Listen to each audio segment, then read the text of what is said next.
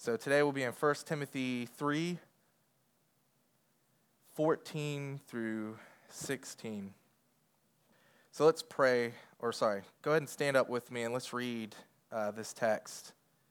Uh, at Remedy, we stand um, to read God's word just to honor that this is not the words of man, but this is the words of God uh, written through uh, men. So 1 Timothy 3 14 through 16, Paul writes this I hope to come to you soon, but I'm writing these things to you so that if I delay, you may know how one ought to behave in the household of God, which is the church of the living God, a pillar and buttress of the truth. Great indeed, we confess, is the mystery of godliness. He was manifested in the flesh, vindicated by the Spirit, seen by angels, proclaimed among the nations, believed on in the world, taken up in glory. This is the word of the Lord. You guys can be seated. Let's uh, pray.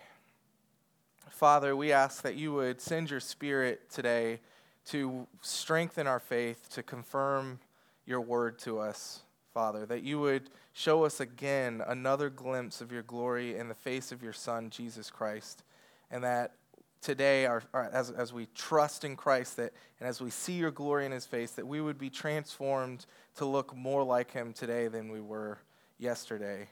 And Lord, Father, I just pray that you would also let us hold these promises and these truths that we're going to discover today as precious, um, and that we would hold on to these truths and we would confess this confession until Jesus returns. We pray these things in Jesus' name. Amen. Uh, so today, um, our text is all about um, the effect that our belief has on our walk. So, to say it this way, what we believe leads us to behave and act in a certain way. And kind of following up with that, doubt can change belief and therefore can change our actions, how we act, how we walk. And so, a story that kind of comes from Greek mythology that has kind of haunted me for ever since I heard this story. I don't know why. I just constantly think about this story like on a weekly basis. It's the story of Orpheus, and it gives us kind of a good uh, visual of this truth that what we believe affects how we act. So, Orpheus um, was the greatest musician on earth at the time in this story, and he gets married to his bride, Eurydice. And on the same day that he gets married to his bride, while they're kind of dancing in the fields, a venomous viper comes up and bites the ankle of Eurydice in the, in the Greek myth, and she dies. And so the happiest day turns into the saddest day.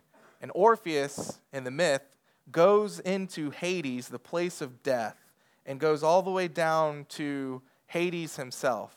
And he sings a song and he plays a song for him. And because he's such a great musician, Hades actually sheds a tear and is just mystified by the beauty of the music coming from Orpheus and says, I will grant you what you request. Um, I will let Eurydice follow you up out of Hades, and if you go all the way out of Hades and you don't look back, if you just walk forward and get out of Hades, get out of the underworld, and don't look back, you can have your wife back from the dead. And so uh, Orpheus makes the trip. He's starting to go back out of death, and he starts to wonder is Eurydice really behind me? Because she's not allowed to make any noise and he's not allowed to look. Is she really behind me? And his wonder then slowly turns into doubt. And then, right as he kind of sees the light of the, you know, you know, life, right? He's getting to the mouth, the, the cave, the entrance of death. He's about to leave Hades. He can't help himself. He turns around to check if Eurydice is really with him. And as he turns, he catches a glimpse of her face, and then she fades away into death forever. Merry Christmas. um, so, this story actually reminds me of our text because Orpheus had a statement from Hades if you do this, this will happen. It was a truth, it was a, something to be believed in, and believing in the statement led him to walk without looking back, right? But the second he either changes the statement or doubts and no longer believes the statement, he then looks back and uh, he doesn't rescue his wife. The reason I also really like this story is because I like to think Jesus also went down into death and brought his bride out of death, right? And he is, you know, in a way, the greater Orpheus. So in our text today, we, we find that the source of godliness and righteous conduct, righteous living, it flows, um, righteous living in the church flows from Christ himself. It flows from a confession of faith in Jesus. Jesus in this text is declared to be the truth, and he's declared to be the mystery of godliness, of good conduct, of godly living. Another way of saying that is believing right and true doctrine about Jesus leads or should lead us to live godly lives. So, our message is a confession that is both theological, it says things about Jesus, it says things about God the Father, it says things about the Spirit, but it's also missional. It's meant to be taken and spread to every tribe, every tongue, and every language on planet Earth. And so, following our text, we're going to look at two points. The first point comes from verses 15 through 16, and this is the nature of the church. What is the nature of the church? And then our second kind of point that we're going to look at is that six line confession in verse 16, and we're going to look directly at who is the Jesus that the church is called to follow. Who is the Christ, our source of godliness? So let's look at our first point. First point is this the nature of the church. We're going to look at two things who she belongs to and kind of what is part of her purpose. So Paul writes this in verse 14 I hope to come to you soon, but I am writing these things so that, and I'm going to stop there, cliffhanger.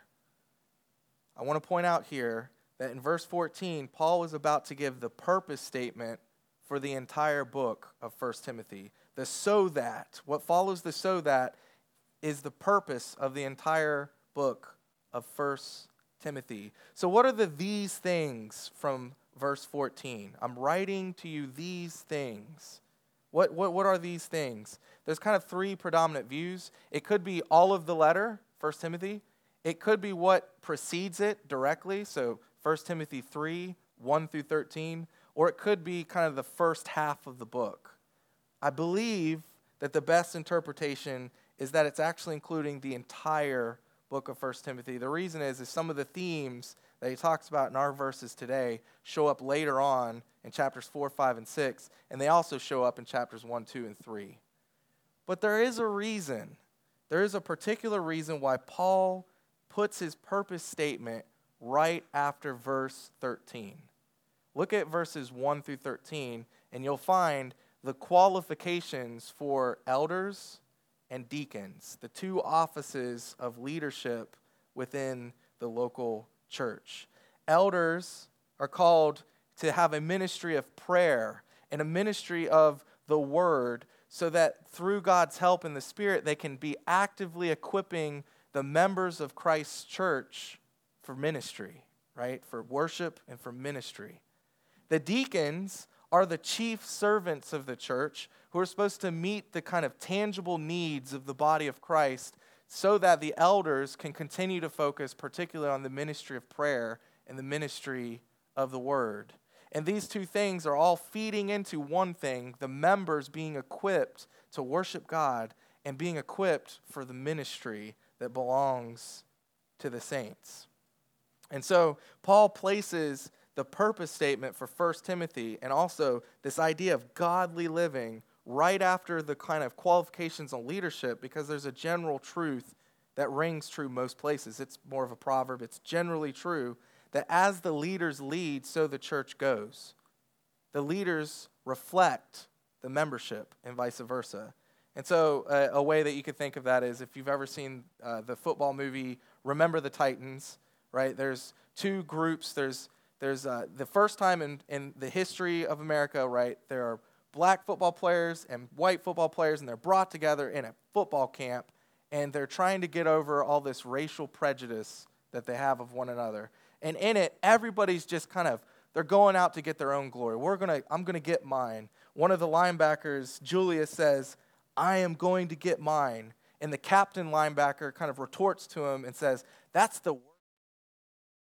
And Julius replies with this general truth Attitude reflects leadership, captain. Captain of the football team, your attitude reflects upon us. The reason our attitudes are stinky is because your leadership is stinky. Now, it's a general truth. Generally speaking, churches will absorb the attributes of their examples in leadership. And this is why Christ must and is be the head of the church. Christ must be the head of the church, not any other man or woman. Anyone else in any form or fashion of leadership must take their cues from Christ because if they don't, they're influencing the church with nothing but their own strength, but nothing their own faults and their own sinfulness, and not Christ. So, verse 14 serves to let us know that what Paul is about to say is key for how individual members ought to behave in the church, the godliness required of us all, and that elders and deacons should shoulder the responsibilities that belong properly to their office to assist members in godly living. And I'm going to throw out the shameless plug. We are doing two things that involve deacons and elders in this church currently. First, by January 2nd, we're nominating a slate of deacons. So out there on the wooden platform, there's a little nomination slip. You're to nominate, we're looking for six deacons, but write names down of people that you want to nominate for deacons. Um, but look at these qualifications that are listed off in these verses. And then, second, in March, at our next members meeting, we are also going to be voting to install Scott Morrison as an elder. And so look at those qualifications. Get to know people, ask them if they want to be deacons, get to know Scott, and match them up with these qualifications. So let's look at the two things kind of revealed about the nature of the church. Our first thing is this the church, you can put up A, the church is God's house and it's God's church. The church is God's house and it's God's church. So Paul continues after 14, writing in 15 I am writing these things to you so that if I delay, you may know how one ought to behave in the household of God, which is the church of the living God. And so there's a couple of things that I want to look at. I want to look at the two phrases household of God and church of the living God. So the first thing is household of God. The church is called the house of God. It is where God Himself dwells, and it is in where God Himself rules over as the Father of the house. So, household here literally means the house. Now, we see this in Scripture at both an individual level and a corporate level. In 1 Corinthians 6:19 it tells us that our, our bodies are a temple for God. And so individually God lives in the Christian. But secondly, in 1 Corinthians 3:16, it makes it clear that God dwells in the church corporately. As we gather together, we are being as one body built up into a temple, a house of the Lord. Now, household can be referring to two things here, and I think Paul intends both. The first is, I think, the most clearest from the context. House is referring to family. So if you look at verses 4 through 5 and verse 12, you'll notice the same household word or house. It's the same Greek word used here. That in the qualifications of elders and deacons, there's some house qualifications that are necessary. I'll read verses 4 through 5. A person, if he's to be qualified for an elder, he must manage his household well with all dignity, keeping his children submissive. For if someone does not know how to manage his own household, how will he manage God's church? And so, house here is quite literally like a house that we live in, a family that we live with. Uh, the church is the eternal reality that each of our own temporal households points to. If we cannot manage the temporal household, how can a person even attempt to manage God's household? That's kind of the logic of the elder qualification. So, our houses here should remind us, our families should remind us of this glorious truth that the church is God's house.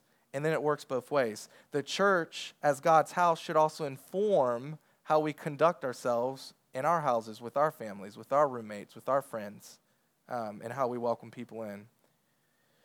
But don't miss the, the, the important truth here. which we've mentioned several times family. This means that Christians, those who are in Christ, are called the family of God, which means each one of you who claim to be in Christ are eternal siblings of one another, eternal brothers and sisters. Um, 1 Corinthians 12 tells us that every member of the body is indispensable. And so I want to just take this time to just kind of remind us when disagreements on matters of less importance come up amongst us in the body, we are brought together because of Jesus' common confession. We all are in Christ, and we shouldn't cast one another out because of a kind of common disagreement. Another way of saying that is we have more in common with one another because of our identity in Christ than we possibly could have in common with one another outside of Christ. Our identity with Christ makes us belong to, belong to one another and should be a reason for, for forgiveness, extending grace, and, and not throwing our brothers and sisters out in the cold if there's disagreements over um, things that are not as important. We have been purchased by the most valuable blood ever to grace itself upon planet Earth, the blood of Christ. So there's a second thing that household uh, can mean here. Household also conjures up this ancient biblical theme of temple and tabernacle. The theme of temple tabernacle runs from Genesis all the way to the end in Revelation, where in Genesis, the, the Garden of Eden is set up like the first temple and then in Exodus, we get the tabernacle. And then later on, we get Solomon's temple. And then later on, Jesus himself claims to be the temple of God in John 2. And then later on, the church is called the temple of God. And then in Revelation, the church is affirmed to be the final temple dwelling place of God in the new heavens and the new earth.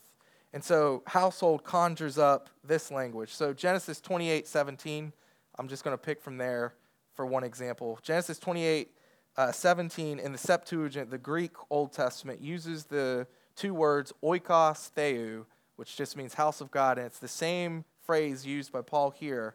And this story in Genesis 28 is the one where Jacob gets lots of really good sleep because he sleeps with a rock as his pillow. And he goes to sleep, he has a dream, the heavens are opened, and there's a ladder or a stairway descending from heaven to earth.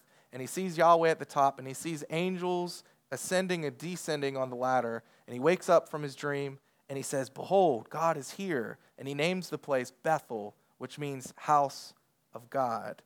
And Jesus himself in John, if you guys remember back to John chapter 1, in 151, Jesus claims to be the better Bethel.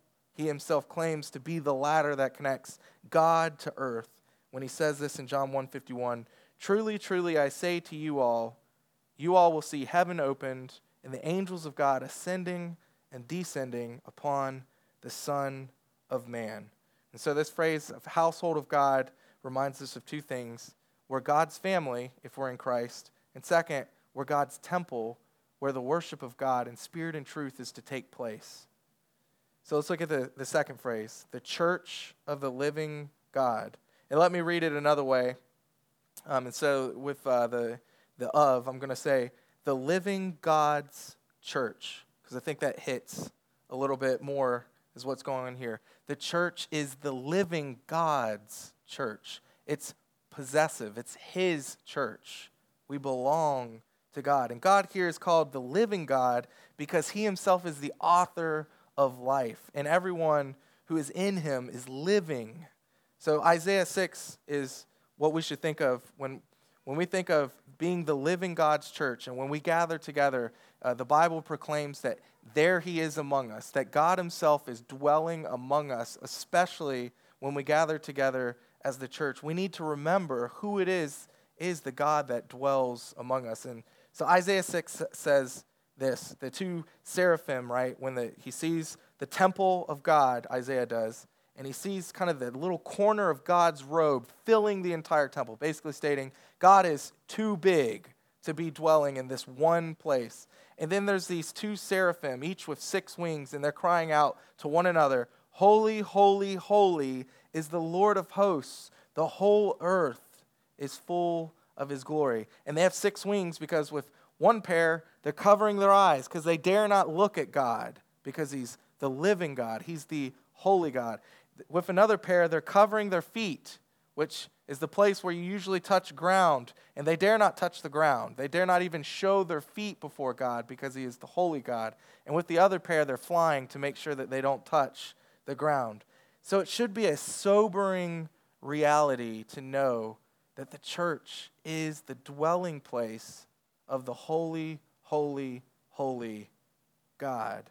Hebrews 10:31 puts it this way. It is fearful, it is a fearful thing to fall into the hands of the living God. And this is the living God's church. He's the father of this household. And perhaps the most fearful thing about our God is this He is good, He's holy. That's the most fearful thing about God. So the church is God's house and it's God's church, but Paul tells us something more about the church as well. And he can put up B. The church is also seen as a guardian and a confessor of the truth. So Paul continues in verse 15, which is the church of the living God, a pillar and buttress of the truth. Great indeed, we confess, is the mystery of godliness. End quote. So the living God's church is described by Paul with the words pillar and buttress. Pillar and buttress. Buttress is also can mean foundation. Um, so what he's saying here is, is our godly conduct, right? How one ought to behave in the church has a way of firming up or holding up or even displaying the truth that the church proclaims. Another way of saying that is how we love one another how we serve one another, how we follow Christ with one another, serves to actually display the beauty of the gospel, Jesus Christ. It, it serves as a way of attracting and making people look and notice and say, the truth that they hold is a beautiful truth. And so a pillar, it holds something up, it displays something. Um, and there's a couple of pillars that I think are important for us here. So there's a couple from Scripture, and then there's one from actually the historical context of Ephesus, which Paul's writing to Timothy. Timothy is an elder at the church of Ephesus. So he's writing to the church of Ephesus, but particularly Timothy. So there's a couple of pillars here. The first one is this there were pillars in the temple of Solomon. There were two pillars, and they were just decorative. They were decorative. They were not, they were not holding anything up on the top of them, they had capitals that had little lilies that were kind of inscribed on them. And so they were very beautiful to look at, but they weren't holding the ceiling of the temple or anything like that. And uh, John in Revelation chapter 3, verse 12, uses that temple imagery uh, to say something about the church in Philadelphia. He says this The one who conquers, I will make him a pillar in the temple of my God.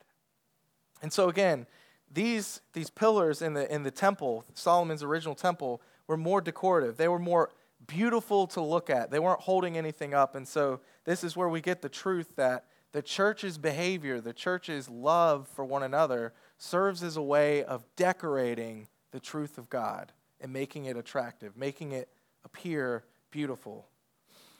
The second kind of pillar system that I think is important, this is uh, John Stott um, he reminds us that in Ephesus, you have one of the seven wonders of the world, the temple of Artemis. The temple of Artemis was in Ephesus, and so Christians in Ephesus would have likely been obviously familiar with it, but they also would have likely passed it by day in and day out in their kind of weekly goings and comings. And so John Stott writes and describes kind of what's going on here. He says, When you think of a pillar and a foundation. Imagine the temple of Diana, or Artemis, in Ephesus, one of the seven wonders of the ancient world. It had a massive, shining marble roof held with 100 strong pillars around it, each measuring over 18 meters high. And so the church being described as the temple and as the pillars that hold up the truth would actually be in contrast to this false deity, right? This false goddess, Artemis, in whom the Ephesians have kind of put their faith on. And this actually plays a pretty critical role in the planting and growing of the church at Ephesus.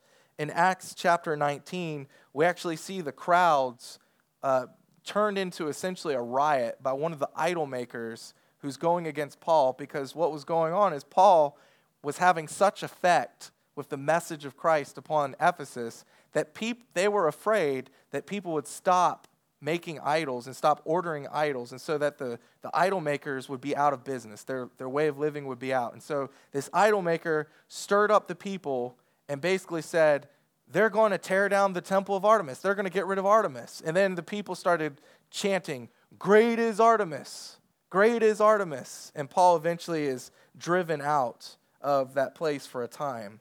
And so it's interesting to me that their chant was, Great is Artemis. And if you look at our text, in verse 16, it starts off, Great indeed, we confess, is the mystery of godliness.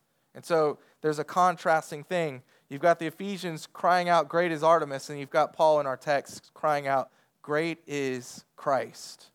The church is supposed to conf- contrast with the false worship of Artemis. There's a third pillar that I think is also important. God Himself is described as a pillar. And it becomes one of the most poignant descriptions of God in the Old Testament, particularly in the books of Moses, in the Pentateuch, the first five books. God himself is called a pillar, and we're called to imitate him. So in the Old Testament, Exodus, he guided the Israelites out of Egypt and around in the wilderness throughout Numbers um, as well as a pillar of cloud by the day and a pillar of fire by the night. This is Exodus 13 22 as one reference. So the church should also serve as a kind of guide to guide those to following Jesus to the promised land. So we're making firm the truth by our actions.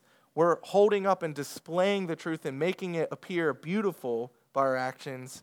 And we're also guiding people to follow Jesus like we're following Jesus by our actions. And so let's look at this second truth, the second point from our text. Christ Himself, our confession. He's our confession, He's our truth, and He's also our source, our spring of godliness. So Paul continues to write in verse 16 Great indeed, we confess, is the mystery of godliness. He was manifested in the flesh, vindicated by the Spirit, seen by angels, proclaimed among the nations, believed on in the world, taken up in glory. The truth here is a confessional truth. It is meant to be confessed. It's meant to be believed in and confessed with our mouths. And this confession has two edges to it. It has a theological edge. Those first three lines of the confession are very theological in nature, and, the last line as well. And then it also has, as Robert Yarbrough points out, a missional edge lines four and five in particular, proclaimed among the nations, believed on in the world. So, a couple of things about the, the form of this, this poem that Paul's written, the six line uh, poem. We don't know a lot about the form. We don't know the structure of it, how each line relates. If you look in the ESV, they, their um, statement is by the indentions that this is two three line stanzas. So there's a line followed by two other lines, and then another line, which is another stanza. So there's two stanzas, three lines. I've heard people say it's three stanzas, two lines. I've heard people say it's just six lines. I've heard people there. We went through when I was studying, and then also just trying to figure out what the form is. I think I came up with seven different variations of how this poem could quote unquote flow together. And so all the commentators are kind of divided on this, which tells me one thing the form of this poem actually doesn't matter that much because it's not clear. So we're going to treat it like it's six lines, and we're going to go line by line, and we're going to look at how some of the lines interrelate with each other, and we're going to treat it that way. Another thing, each line is similar in the sense that it has a verb with the same exact tense. All six lines have the same tense verb. And then they all have a preposition which is actually the word in, but they translate in different ways in English. The only exception to the preposition is this line, seen by angels. There's no preposition there for whatever reason. We don't know why. So, before we dive in line by line, I want to point this out. Paul, it should interest us all that Paul mentions how we ought to conduct ourselves in the church. And then he also says the mystery of godliness. It seems like he's setting us up, right, to give us the recipe for what it looks like to live like a Christian. Like, it just seems like he's about to give us this, this, do, this list of do's and don'ts. Like, it seems like he's about to give us practice. Here's what you need to do. But instead, he gives us six statements of truth relating to Jesus. Six statements that are meant to be believed in and confessed. And so you're expecting practice, but instead you get theology, which is really interesting to me. Um, there's, a, there's a Christian rapper by the name of Shai Linne. I highly recommend him to you. He is uh, really, he puts a lot of theology into his lyrics, but he wrote a song called The Hypostatic Union. Um, which is a theological term, fancy smancy term for the union of Jesus' divine nature with his human nature coming together in one person, the hypostatic union. And in this song, he starts off with one of his friends who allegedly walked up to him and said, Shai, what's, it's good with all that theology, but give us something practical. And so then he responds in the song, right? The guy's like, All right, we got enough theology. Can we get to the practice now? And Shai Linne responds in the song by saying, okay. And then he gives his hook and he says this I know it's deep. When you peep, you'll find it's dense. Jesus, both God and man, 200%, fully divine, fully human, introducing the hypostatic union. And then the rest of the rap, he's just delving out about Jesus' humanity and Jesus' divinity. And the point here is that's similar to what Paul's doing here. You expect that he's going to give you this do's and don'ts, the practice, but instead, he just puts Christ on full display and says, This is the Jesus that you're supposed to believe in. This is the Jesus who you're supposed to confess. This is the Jesus who is the mystery of godliness, the one that leads you to godliness. So, Christ, the Christ we confess, impacts the life that we live. So let's look at this line by line. The first line is this The Son of God became a man. Paul writes, He was manifested in the flesh. Uh, David Platt, uh, in one of his sermons on 1 Timothy, wrote it this way He said, To put it another way, Jesus Christ is God in the flesh. So if you have an ESV or perhaps even an NIV, um, you'll probably see after that word he in uh, verse 16, there's a little footnote and it points down to the bottom. And if you follow it out, it says something like this in the ESV it says, Some manuscripts, God, others, which. Some manuscripts, God, others, which. So we have manuscripts of 1 Timothy that say, He was manifested in the flesh. We also have manuscripts that say, God was manifested in the flesh. And we also have manuscripts that say, which was manifested in the flesh. Now, the ESV chose he or who, it's the same word in Greek, uh, because the oldest, the older, more reliable manuscripts have um, who or he. And, but the, the ESV is putting that in there uh, because there are also other copies of the Bible that say God. Now, here's the point here. Regardless of what uh, it is. I think it is he because that's the most oldest reliable manuscripts that we have. We can ask ourselves this question why would Paul start off the Christ hymn about Jesus saying he was manifested in the flesh?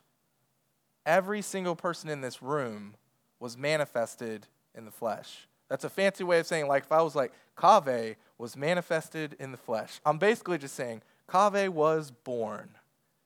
So, why would Paul put that here? Unless he's trying to draw your attention to the person who was born. That this person is more significant than any other person, that this birth is more significant than any other birth. That, namely, God the Son has come in the flesh, that he has become a man. John 1 1 says, In the beginning was the Word, the Word was with God, and the Word was God. And then down in verse 14 of John 1, it says this the Word became flesh and dwelt among us.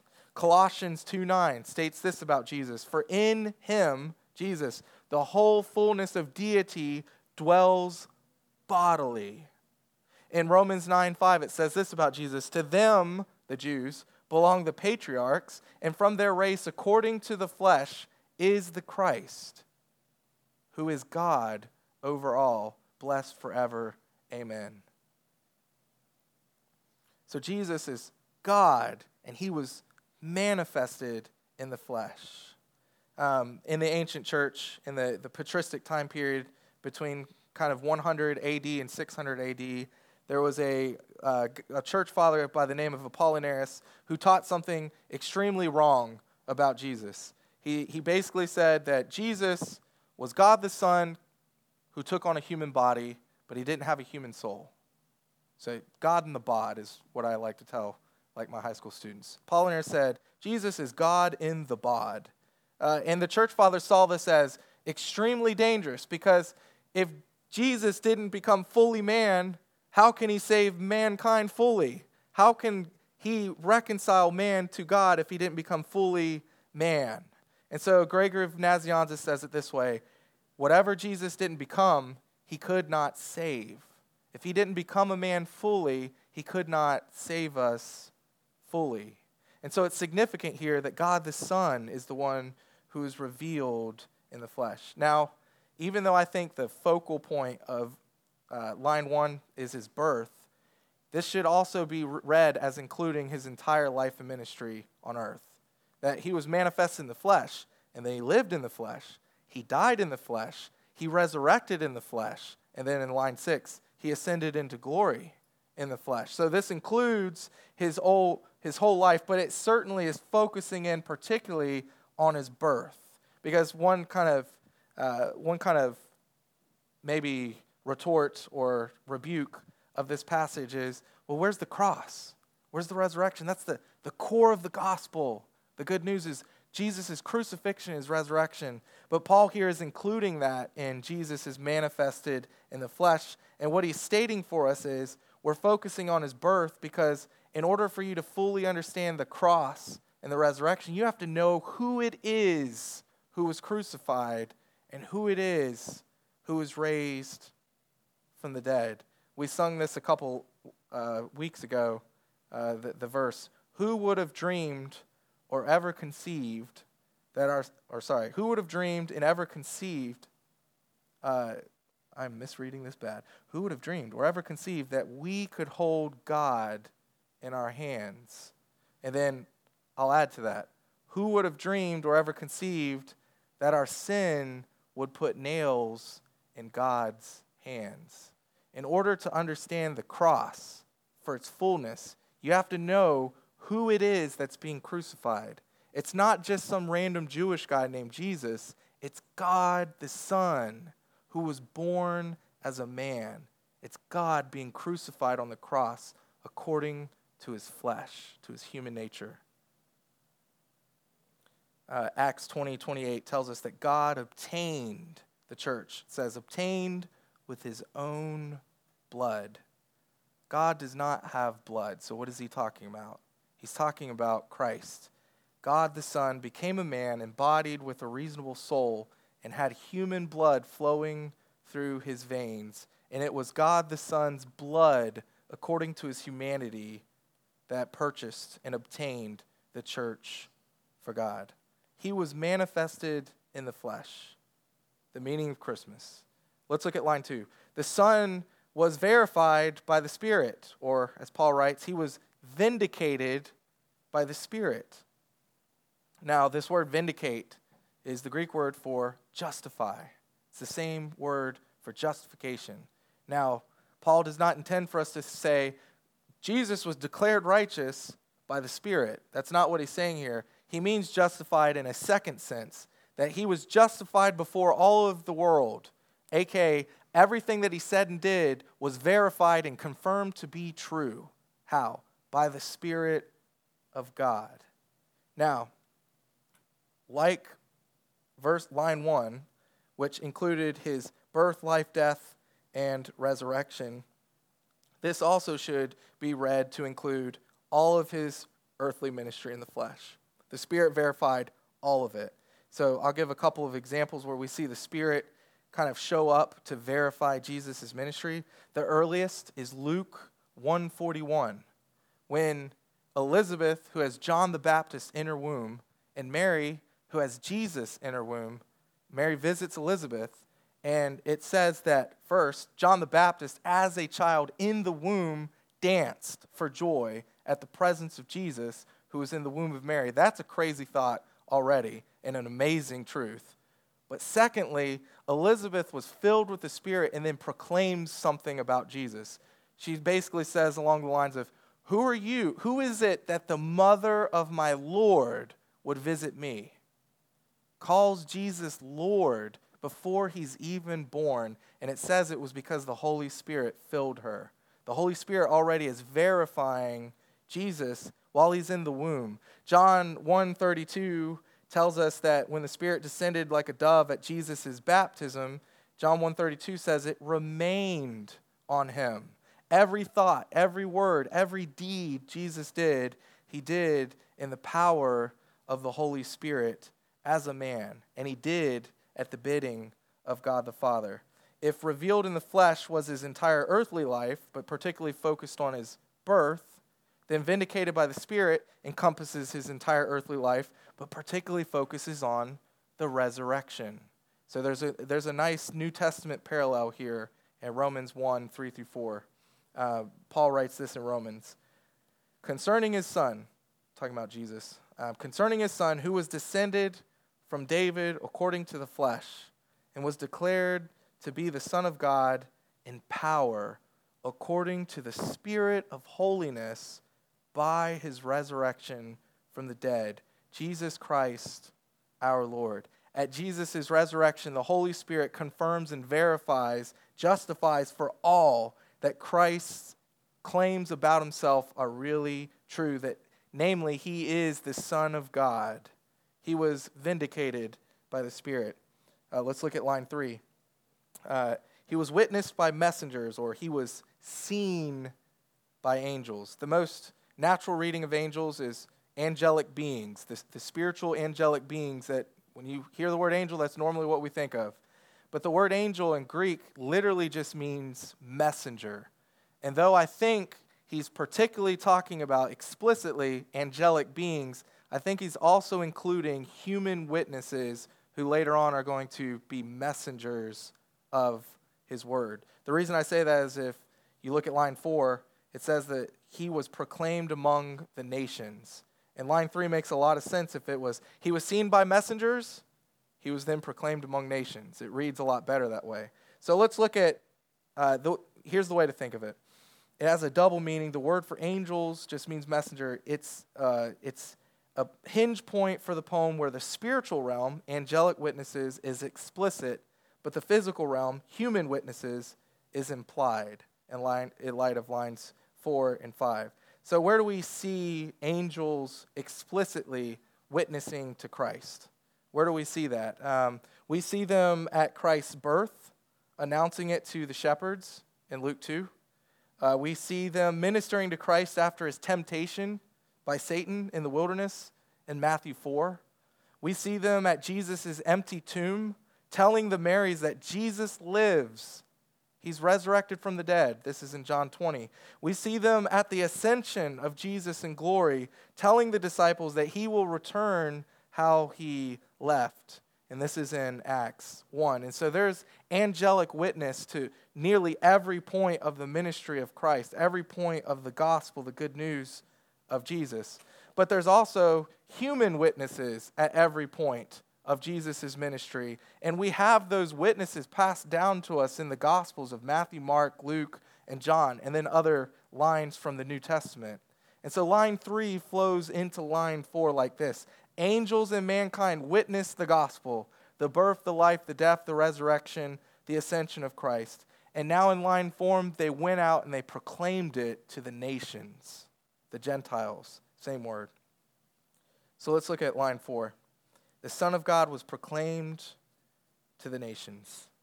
He was proclaimed among the nations, as Paul writes. Um, nations is the same Greek word.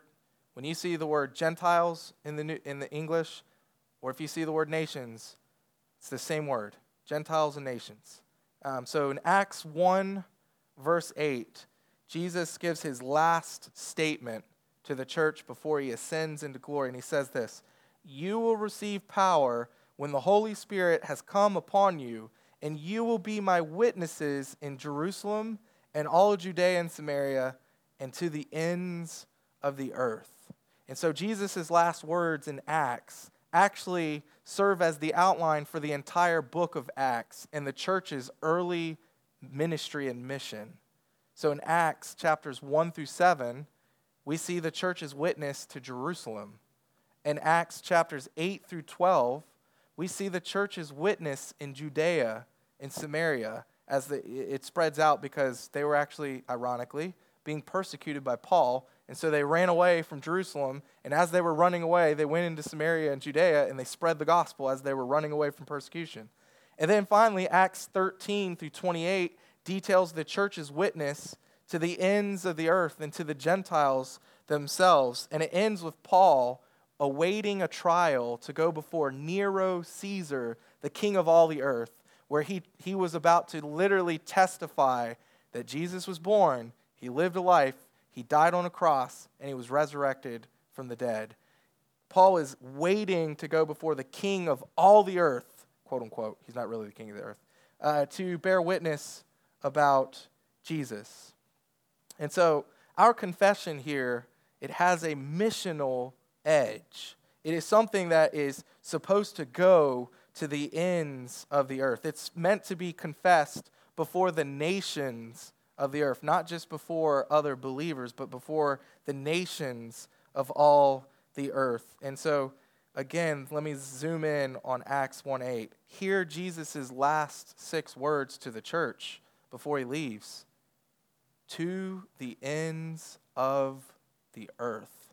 That's the last six words. To the ends of the earth. And that should be the heartbeat of the church. To the ends of the earth. What, what should go to the ends of the earth? This confession of who Jesus is. It must go to the ends of the earth. Line five the Son of God was believed upon by the world. Paul writes, He was believed on in the world. Believed on in the world. Our confession requires a response. Jesus' life was justified and verified by the Spirit. And that message that's then sent to us requires us to respond. And the response that's required is faith, believing in Jesus. Believing in Jesus justifies us before God, and then the Spirit fills us and verifies that we are sons and daughters of God, belonging to his household, his family, being made into his temple John 3:16 highlights this response. For God so loved the world that he gave his only son that whoever believes in him shall not perish but have eternal life. And so, at the heart of our confession, there is a response required. It's a confession that requires us to believe it in order for us to be saved. We must believe. But here's a second thing that I think is a good reminder and should fill us with joy at the faithfulness of God displayed. The second thing is this He was believed upon in the world. Like, He has been believed on in the world. The, the job's not done, the task is not done. There are people on earth that don't know Christ and have not heard Christ. However, Christ has been believed on in the world by many, many nations. God has been faithful to this confession. And I, and I say this just to point out that we have that testified even in our church, our family, our church family. We have believers and have had in the past believers of Iranian, Puerto Rican, South African, Bermudan, Lumbee, Indonesian, South Korean, Russian, and I know I forgot a lot of others. We've had people and have people who are believers, even in Remedy Church, from all those different places in the world, testifying to the fact that Jesus has been believed upon in the world. And so let's look. Well, let's not forget, though, again, I don't want to, that, that shouldn't take the edge off of what this statement is. It's not saying, oh, well, then we have nothing else to do. We should still remember line four that we are to proclaim him to the nations. We're still to remember Jesus' last six words to the ends of the earth. We can't lose our missional edge as a church. Line six, the final one. The Son of God ascended to the right hand of God in glory, or as Paul writes, he was taken up in glory. So we've reached the end of the confession. Jesus was taken up in glory. This seems to more naturally refer to his ascension. Uh, this word take up is also used of Jesus' ascension in Acts 1, verse 2, verse 11, and verse 22. And it seems to be the most natural understanding of the line taken up into glory. That he's fully God and fully man. And as a man, he ascended to the right hand of the Father. It gives a lot of meaning to that kind of throwaway expression if you watch sports at the end of a game when they're interviewing kind of, you know, the, the winning athlete or whatever, basketball, whatever it is. Uh, I've heard this a lot. They'll say, I'd like to think the man upstairs. That's usually just a garbage line for, I have no clue what I'm talking about. But it gives so much more significance to that line because there really is a man upstairs. God the Son became a man and ascended as a man to the right hand of God the Father. And even now, he's seated there making intercession on our behalf. Now, there seemingly is a problem. In line six, it seems to just wreck the kind of chronological flow of the text. It seems like everything's in, in time order, it's in chronological order You've got Jesus was born, he lived a life, and during that life he was vindicated by the Spirit, and during that life he was seen by angels. And then after he was ascended, messengers went out and proclaimed it to the nations. He was believed on in the world. But then you get line six, and it's like taken up into glory. Wait a minute. Didn't the proclamation and the belief happen after Jesus' earthly ministry? Is it referring to belief that happened during? Or is it referring to after? Why, why is there why is taken up in glory put at the end? It seems like it would fit better at the end of line two or maybe even line three, but not line five. So why does Paul put this at line six in the confession? So verses 14 through 16, kind of the first part of 16, are all about Paul's concern for the church's conduct and godly living in a word, godliness. And then there's this Christological statement, this statement's about Christ. And so in this passage, you have Christ and the church kind of brought together. And so my theory is that Paul puts this at line six because not only is the obviously the ascension of Christ important, but it's particularly important to the church. It's what it's kind of the capstone that establishes the church, but it's also the promise that if the church continues in this confession of faith, that one day too we will be taken up in glory. Robert Yarbrough, uh, in his commentary on 1 Timothy, says it this way While his reference here is undoubtedly Christological, meaning focusing on Christ, it is not without ecclesial or church implications. It is fitting as a climactic descriptor of his work to establish the church. And so he puts it at the end to remind us that Christ's finished work has established the church, but also that's a promise for the future of the church. Paul writes this in Philippians 3 to remind us of this truth. Verses 20 through 21. Our citizenship is in heaven, and from it we await a Savior, the Lord Jesus Christ, who will transform our lowly body to be like his glorious body by the power that enables him even to subject all things to himself. Jesus' glorification, him being taken up into glory, has implications for us as well. When we hold true to this confession and we confess it before the nations and we continue until either Christ comes or we die, we too will be able to participate in this last line taken up into glory. We too will have a glorious body like him, like Christ, our Savior. So let's conclude with another song, another hymn um, from Psalms, about Christ. And this psalm in particular seems to highlight taken up into glory. And so we're going to end quoting Psalm 24, 7 through 10, which is all about being taken up into glory, Jesus being taken up into glory. Verse 7 says this Lift up your heads, O gates, and be lifted up, O ancient doors, that the King of glory may come in.